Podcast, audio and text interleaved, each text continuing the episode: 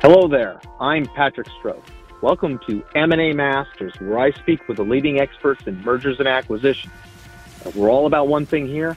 That's a clean exit for owners, founders, and their investors. Now, I'm really looking forward to today's conversation because it covers a topic that is near and dear to my heart, which is marketing slash business development. I'm joined by Jordan Selleck, founder of 51 Labs. 51 Labs provides digital marketing to the lower middle market, and I'll let Jordan tell you more about that. But first of all, Jordan, welcome to the show and thanks for joining me today. Thanks a lot. To give our listeners some context, why don't you tell us how you got into 51 Labs? What what led you to this point in your career? Uh, a string of failures. So you know, it's it's been this crazy crazy journey. Uh, I got out of I got out of college in 2007 and went to Merrill Lynch Private Wealth Management. Nobody in their right mind was going to give someone 50k who was fresh out of puberty, like in 2007, 2008. And so I uh, I actually met a, a a person at a Christmas party in 2007. She taught English in Italy, and I thought that was much better than doing Merrill Lynch Private Wealth Management at 22 years old. So I, I actually headed to Shanghai and I taught English in Shanghai for 18 months. Met a guy in a bar who did investment banking and then made that kind of seamless transition from teaching English in Shanghai to banking in New York. Uh, I did six years, two months, eight days of investment banking. And it was, yeah, it was, uh, I forgot the hours. Um, it was actually an, an awesome experience and it really taught me how to market myself and how to do business development. Um, you know, we were in the New York office when we get we would get hired by a you know a Japanese private equity firm to to sell a business for them. Part of what we would be doing is contacting global buyers. And in the New York office, you know, we would be helping to contact the U.S. sponsors, the U.S. corp dev teams, um, in addition to being hired on U.S. sell sides. Uh, so did that for a little bit over six years. And then uh, my my former boss uh, gave me the swift kick in the tail, which I actually needed. And he basically said, like, I know you are interested in doing your own businesses. I know you've probably been doing it for a couple of years. Like, here's three months severance. Best of luck, and I'll support your first business. And it was actually the swift wow. kick that I needed. Um, he, he, he, he paid for two of my early events. He's one of my customers now, one of my clients now at 51 Labs. And so this kind of brings us to February 2016, and I'm kind of wandering in the desert trying to figure out what the heck am I going to do with my life and my career. And then in late 2016, I started a business called Debt Maven. So basically, think about a platform that connects private equity firms with lenders. Uh, have hmm. 400 lenders in the network.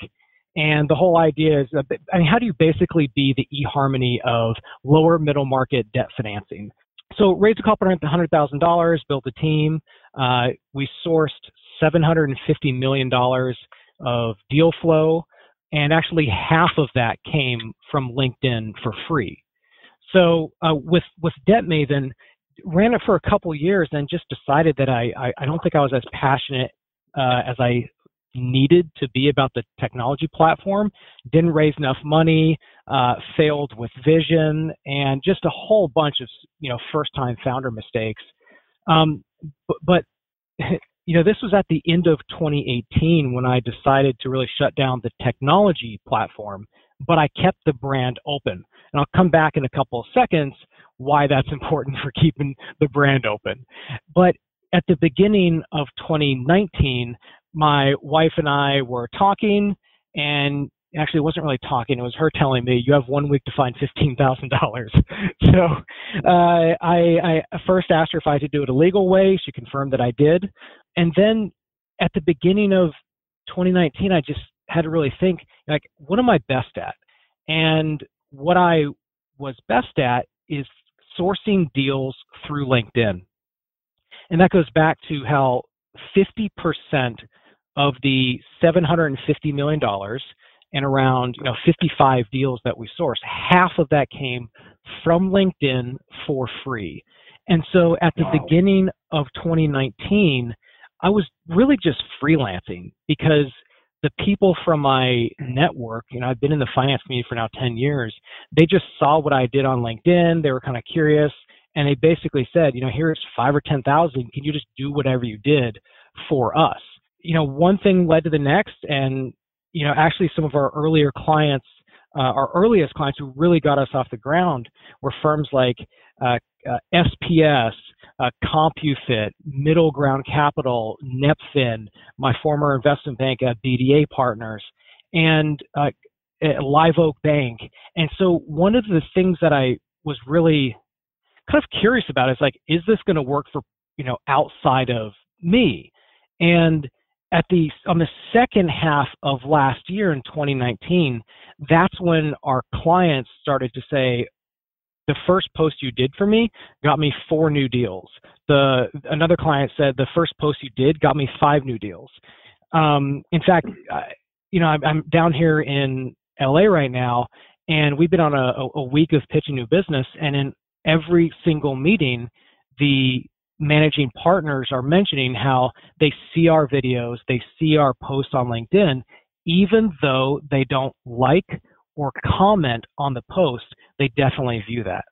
Um, and so, you know, I'll, I'll, kind of get into some of the tactics uh, here in a here in a couple minutes, but to kind of round out the story with 51 Labs, I really started because I, out of necessity. You know, I don't have a marketing background. I come from investment banking and and doing a fintech platform, and I just kind of fell my way in, uh, stumbled my way into this. And so now we have a a team here in the U.S. We have a team overseas, a couple videographers, and what 51 Labs is best at are kind of two swim lanes. Number one, LinkedIn, and number two, video. So, for example, on LinkedIn, how do we get you 10,000 views a week for free? And then on video, how do we make sure you have a quality brand video that doesn't just suck and it's this corporate, let's get in suits and ties and pretend like we're something that we're not. Um, you know, our, our, our vibe, our tone is kind of the, the anti-corporate.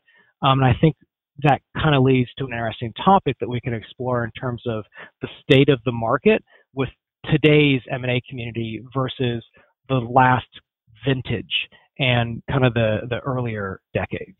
But uh, yeah, you know, we're focused on LinkedIn and video, and uh, that's uh, that's kind of the life story. I think one other thing to note is uh, a couple years ago I started a nonprofit called Elite Meet. Uh, co-founded it with a former Navy SEAL, and you know that's a passion of mine is, is helping transitioning veterans. Uh, this nonprofit Elite Meet helps transitioning special operations uh, veterans as well as fighter pilots and uh, intelligence agencies, uh, veterans from those communities to get jobs. Um, we've gotten 200 people jobs, have a million dollars of sponsorship, and have 800 members, done 55 events, and people can check out the organization at uh, Elite Meet, uh, just kind of Googling them. How about that? And I would, I would uh, encourage our audience. I mean, I'm a visual person. We're talking about digital marketing. We're talking about visuals.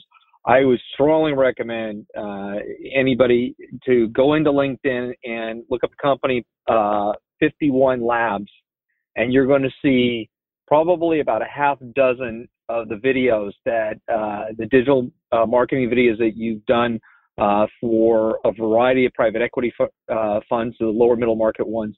And I got to tell you, they are absolutely professional. They are not templated where each each video looks like the other one, so it's not you know insert name here and have the same couple shots.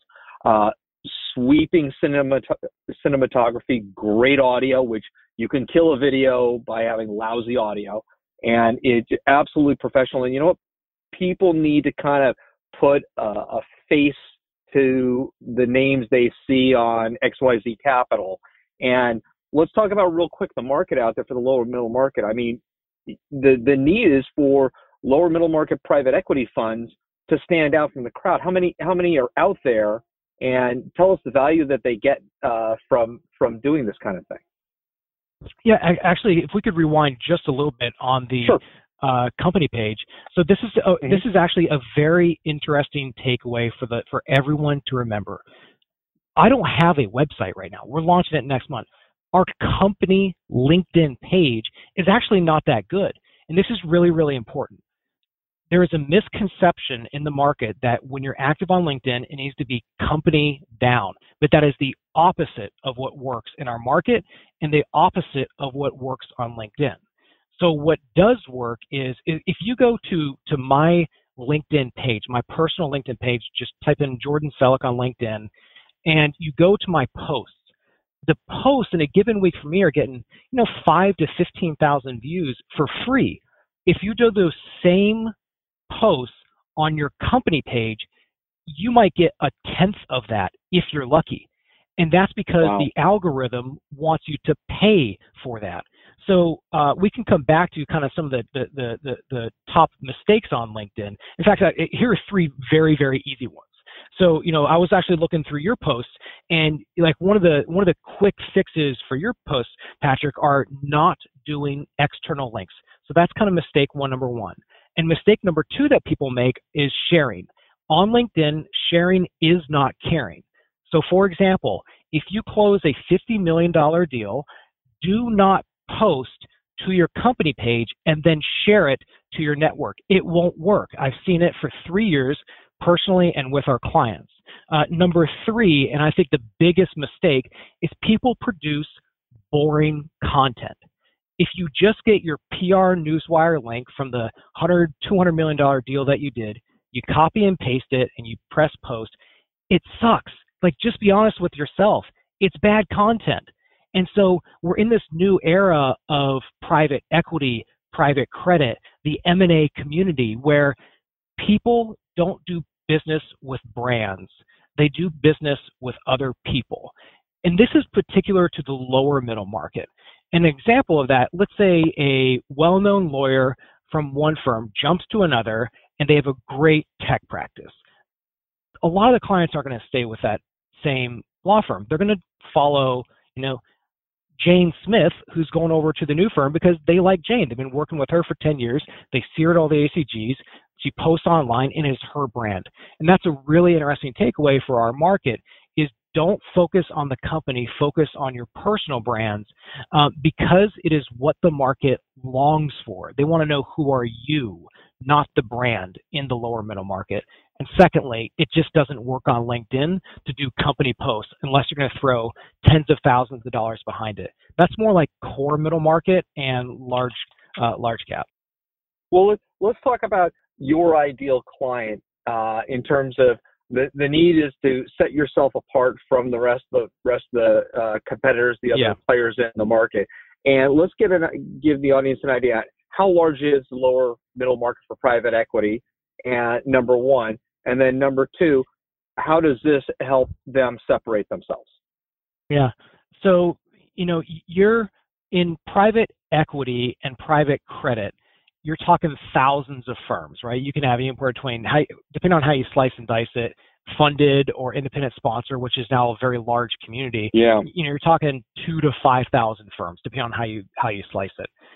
The fundamental argument to the firms that we're speaking with is that you know I'll I'll come in there to do a vlog, a, you know, a 20 minute video interview, and they'll usually start off saying the reason why we are different is that we have an operating bench. I'm like, cool. I have never heard that before. Okay, no, no. We're, the reason why we're different is that we focus on entrepreneurs and founder-owned businesses. I'm like, cool. I've never heard that before. And so they say, no, no, we focus on the lower middle market. Like, you know, two to 10 of EBITDA. Sometimes we'll go a little below that because we're really focused on that side of the market. And I say, cool. I've never heard that before. And so one of the things that, you know, the state of the market today is that equity capital and credit is commoditized. It's just a reality. I think people know that, but they don't really know what to do about that for example, if you just zoom into industrial, lower middle market private equity, we could probably rattle off 50 firms that are either solely focused on it, that's one of their three target areas, or they're generalists and they do a lot of industrial deals. So if you're in a auction process, if you're in a you know a small process, like what's really separating you?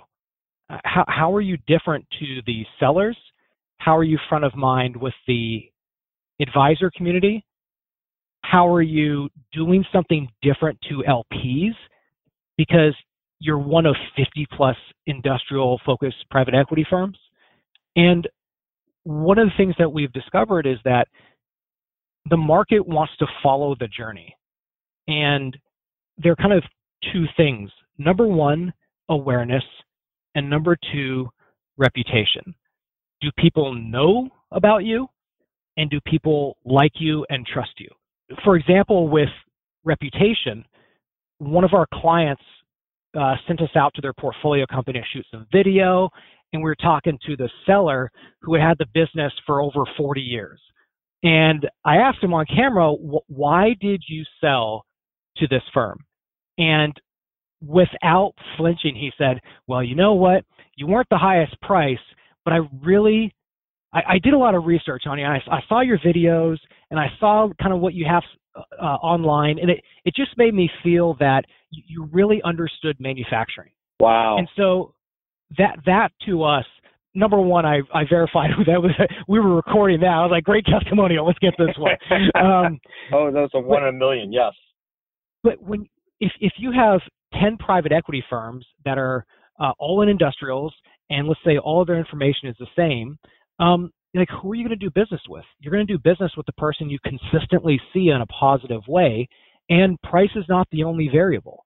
Um, so the it's been really interesting actually because uh, you know honestly I did not know the aspects such as LPs wanted to see this. I didn't know that our clients would show this at their AGM. Um, I didn't know that. Here's actually another really cool case study. One of our clients did a post uh, about a manager at one of their portfolio companies. It got something like 25,000 plus views over, over a couple of posts. That manager saw the post and then she did a before and after post in the manufacturing facility about an area that they cleaned up and they improved and that they're applying Kaizen principles. That post got like 275 likes on LinkedIn and 50,000 views. So wow what what what is this really saying? A manager at a private equity owned portfolio company feels more deeply connected to the private equity owners. Now the private equity owners get to show a completely different image to their LPs, to the sellers who say like do they actually care about their businesses?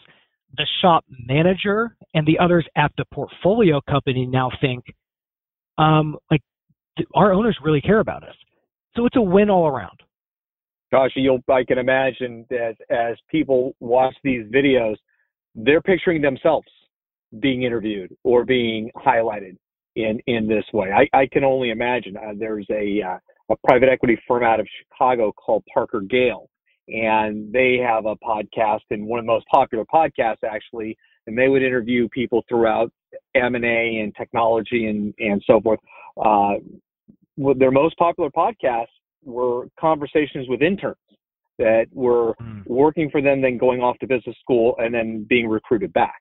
And you can you can get the the feel. And now they're they're doing the same thing where they're doing interviews of their portfolio companies, the principals of their portfolio companies, and and talking about it. So I, I think it has a great cumulative effect uh, along the way. You had brought this up earlier, but why don't we just briefly go over how have things changed in digital marketing, particularly for private equity in the lower middle market in the last 10 years?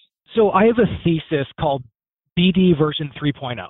And BD version 1.0 was, you know, multiple vintages ago when your partners or principals are responsible for doing their own deal sourcing through their vast, deep networks. Version 2.0 happened, you know, five or 10 years ago, really in the past five years, where BD became a distinct function and it became a, a whole career track. And then version 3.0, which really happened, I think, in the past year, is when the BD and investment professionals generally are starting to realize that they can't just do what everyone else does in terms of rely on the Rolodex of people that they've known with a few people, go to the same conferences that everyone else is going to, um, and do things in a very one to one way. They have to do things in a one to many way that complements the one to one. And that's really where the digital marketing skill set comes in. And it could be a little bit nerve wracking. Like, okay, what the hell do I post? What do I even say in an email blast? Do people even care about what I'm doing, or is it spammy? I thought this was private equity. I thought this was private credit, but we're not in that area. Like those days are are gone. You need to make a decision as a firm. Are you going to be private and you truly don't need a website, um, or are you going to be where we are at today in this new reality of BD version 3.0, which is using the digital marketing skill set with what you have been doing and building on top of that. So, what does that kind of specifically mean? One, are you doing, do you have a LinkedIn strategy? And are you consistently executing as uh, a small team or firm wide, including the administrative assistants? Um, so, with LinkedIn marketing, do you have a video strategy? For example, we just did a study of private equity firms, and 95% of sponsors do not have a single video. If you look back on LinkedIn, 77% of the 330 individuals that we study, 77% have never done a single post on LinkedIn. 88% have either never done or they rarely post. And that's not even talking about the quality of the post. Because when people do post, it's usually boring content. They just copy and paste an external link.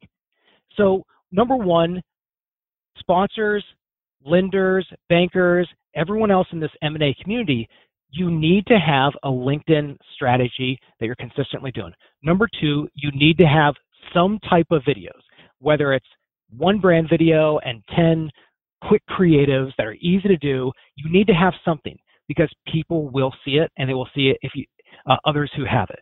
Uh, number three, you need to have an email strategy. So this is more than just your one-to-one communication. You need to have quarterly, at least quarterly, email blasts that go out to a targeted group that is pulled from your CRM. Um, a lot of firms, I think they've, the vast majority of our market has come up to speed. They're now leveraging CRMs effectively um, but it's not integrated into the other stuff that they should be doing. So, you know, breaking it down and, and, and kind of re- rehashing this, um, one, LinkedIn strategy, two, video marketing, uh, three, having uh, email marketing, and four, I just completely forgot. but the, I think the those, bottom, I think those three are three more than mo- what what most companies are doing right now. So I think you get. But, but actually, he, here's why this is important, though. It's important because if you're a small fund and you're if you're an emerging manager, or if you're just generally a smaller fund, especially, you need to you need to use these tools to leverage yourself because you can only go to so many conferences. You can only do yes. so many calls and meetings in a day. And here's he, from this trip, there is one quote that stuck out to me this entire trip to LA. And that's when I went to ACG Orange County, and a managing shareholder of a law firm here said, I think I've talked to you maybe two times, but I feel that I know you better than anybody else in this room because I follow your p- posts on LinkedIn. And that's when it sunk in that this is what our market feels. They they they've been watching the story even though they never like, comment, but they definitely view the the content. I can second that. I can absolutely second that with our audience and and uh, both on on our podcast for M&A Masters and then our content pieces that go out where uh, I will come across people and they and you can't tell whether or not they downloaded or they opened things, but they've seen it. And they're oh you're the you're the firm. Yeah you you do these every month or you do these every couple weeks. Okay. And so, and you never really know until out of the blue they come up and they show you a whole bunch of your content or they reply to your email blast mm. to say, I have a deal. I have a quick question for you. And they're replying to your, yep. your, uh, your, your email blast, which is, is a lot of fun. It's very, very uh, heartwarming and so forth. Well, yeah, I, I have another thought. I have another thought here, which is if you are a BD professional, what percentage of your job is telling people about what you do. Like literally half of your job. It, and that's at least this is just, your job as a BD professional is sales and marketing. And yes, there is the part of it where you are truly like assessing deals, you're working with your IC, you're working with the rest of your team and thinking through deals, but half of your job is just getting your name out there and staying in front of people. So why would you not use tools that make your life easier and give you leverage and that are one to many to complement what you have been doing for five to 10 years? Absolutely. Well, why don't you briefly tell us, because uh, I'm sure there are now uh, many, many of our listeners here who would uh, are interested or you caught their attention. Talk about an, the engagement process. How do how do you uh, onboard the client? What's that look like? And um, you know, give us a profile of your ideal client. Yeah, our, our, our clients are exclusively within the private equity, private credit, uh, general lending, uh, M&A community. It, it's really like how can I be the marketing firm of this of the lower middle market plus I, I, think like the Oprah Winfrey of the lower middle market. Like that's what I'm trying to be. Um, so a typical engagement would be, for example, like we're gonna like next week we're flying out to Chicago to to do a shoot with one of our uh, uh, private equity clients. On uh, uh on Wednesday we're gonna be at their office and we're gonna be um, doing interviews with their team getting the brand video done. And then day two, we're actually doing a portfolio company shoot at their newly acquired company in Chicago. Um, within five business days, we turn the brand video to them, which usually takes 10 to 15 days with others. Um, and then with that brand video, it just gives us so much content that we can use to fill out their LinkedIn calendar for three months ahead. And so, depending on the client's needs, what we'll usually do is we will do the content strategy that you can use across email, LinkedIn, however you want. And then we will do the content planning on LinkedIn. We will do the content drafting. We will do the content execution and then the actual tracking. And then all of that includes the, the video services, uh, which is you know really complementary to LinkedIn because it's getting really high um, engagement right now. So, uh, you know, a typical project will be anywhere between one to three months, and then we kind of decide, you know, is this working? Do we need to readjust? So, for example, uh, one of our industrial uh, private equity clients said, I, you know, thank you for making us number one on LinkedIn. Uh, now we just acquired a couple more companies, and we'd like for you to just focus on doing video. Uh, for that, you, you gave us the tools that we need, and we can execute on LinkedIn. Perfect. Uh, another client, Live Oak Bank, they they have a 25 person marketing team all they wanted was our linkedin playbook and for us to do a workshop for them and actually on their first deal they got five uh, on their first post they got five new inbounds um, wow. so it, it's you know a typical engagement is one to three months. It really depends on where they're at. Um, it can be anywhere between you know five and twenty five thousand dollars a month. It, it all depends on the scope of the services. Um, but you know, there there there are a couple of basic packages, and it, it's it's really tailored to what they need. I, I wish I could give you know here are the three standard options, but it's just there's so many different variables that go in and what they're where they're at. I think um, I think it's it's as as something as specialized as is tailored specifically to whatever the particular needs are for each respective client. And that and that highlights their strengths or needs uh, ideally. And that's nobody wants a one size fits all off the shelf canned product. So that's that's great news. Yeah, it, it, it's it has been simultaneously good, but also a pain because you're figuring out, wait, how do I actually price this? yeah, um, Un- understood. Well, and if if you're making a 10x to 25x return, uh, price price becomes no object. That's I didn't actually understand that until some of our clients said, yeah, why would we not? This costs us, you know, 10K to do a brand video and it brings in one deal. Guess how much we're going to make off, off that? How can our audience, because I'm sure they're chomping at the bit right now, how can they get a hold of you? Easiest way is go to LinkedIn and type in Jordan Selleck, uh, S E L L E C K, or you can hit me up on email at jordan at 5149labs.com. That's 5149labs.com. Don't go to our website. We don't have one. We don't really haven't needed one. uh, hit me up. That's great. No, we, we really haven't. Um, so hit us up on LinkedIn uh, or, or on email, and you know we respond quickly. Well, great. Jordan, thank you very much. And on top of all this, I have a feeling you and I are going to be working together in the very near future. So thank you again for being uh, being a guest today. Looking forward to it. Thank you.